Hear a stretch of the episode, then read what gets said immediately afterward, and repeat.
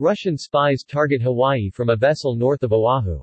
Russian visitors are welcome in Hawaii, but not Russian spies. Russian on board a spy ship operating 200 miles north of Oahu will not get an aloha welcome for visiting Hawaiian waters.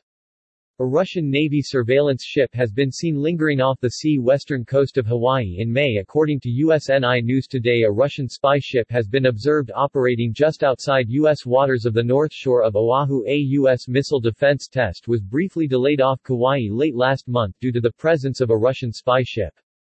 Tourism is booming in the Aloha state. No one is worried about the Russian spy ship just 200 miles north of the island of Oahu.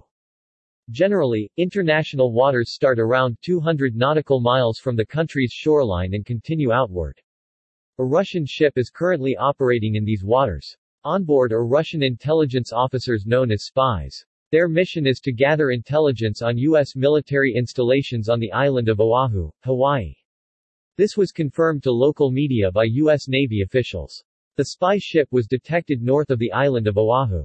Last month a Russian spy ship was loitering in international waters off Kauai for several days. The presence of this ship had delayed a U.S. missile test. U.S. Naval Institute News, which was the first to report the presence of the ship, said it was the Russian Navy Vishnya-class Auxiliary General Intelligence Ship Karelia SSV 535. The Vishnya class, also known as the Meridian class, is a group of intelligence collection ships built for the Soviet Navy in the 1980s. The ships continue in service with the Russian Navy. The Soviet designation is Project 864. The Russian Navy operates seven of these ships. The Vladivostok-based ship on a Hawaiian mission is one of seven AGIs specializing in signals intelligence, USNI News said. It was not clear tonight if the Russian collection ship operating off Oahu is the same as the one encountered in late May.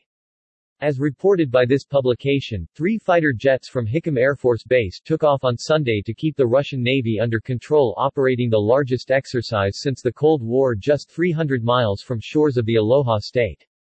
A U.S. Navy official told a Hawaii newspaper, We operate in accordance with international law of the sea and in the air to ensure that all nations can do the same without fear or contest and in order to secure a free and open Indo-Pacific. As Russia operates within the region, it is expected to do so in accordance with international law. The U.S. Air Force has F-22s, pilots, maintainers, and weapons crews on call 24 hours a day at Hickam to respond to air threats to the Hawaiian Islands as part of an air defense alert mission.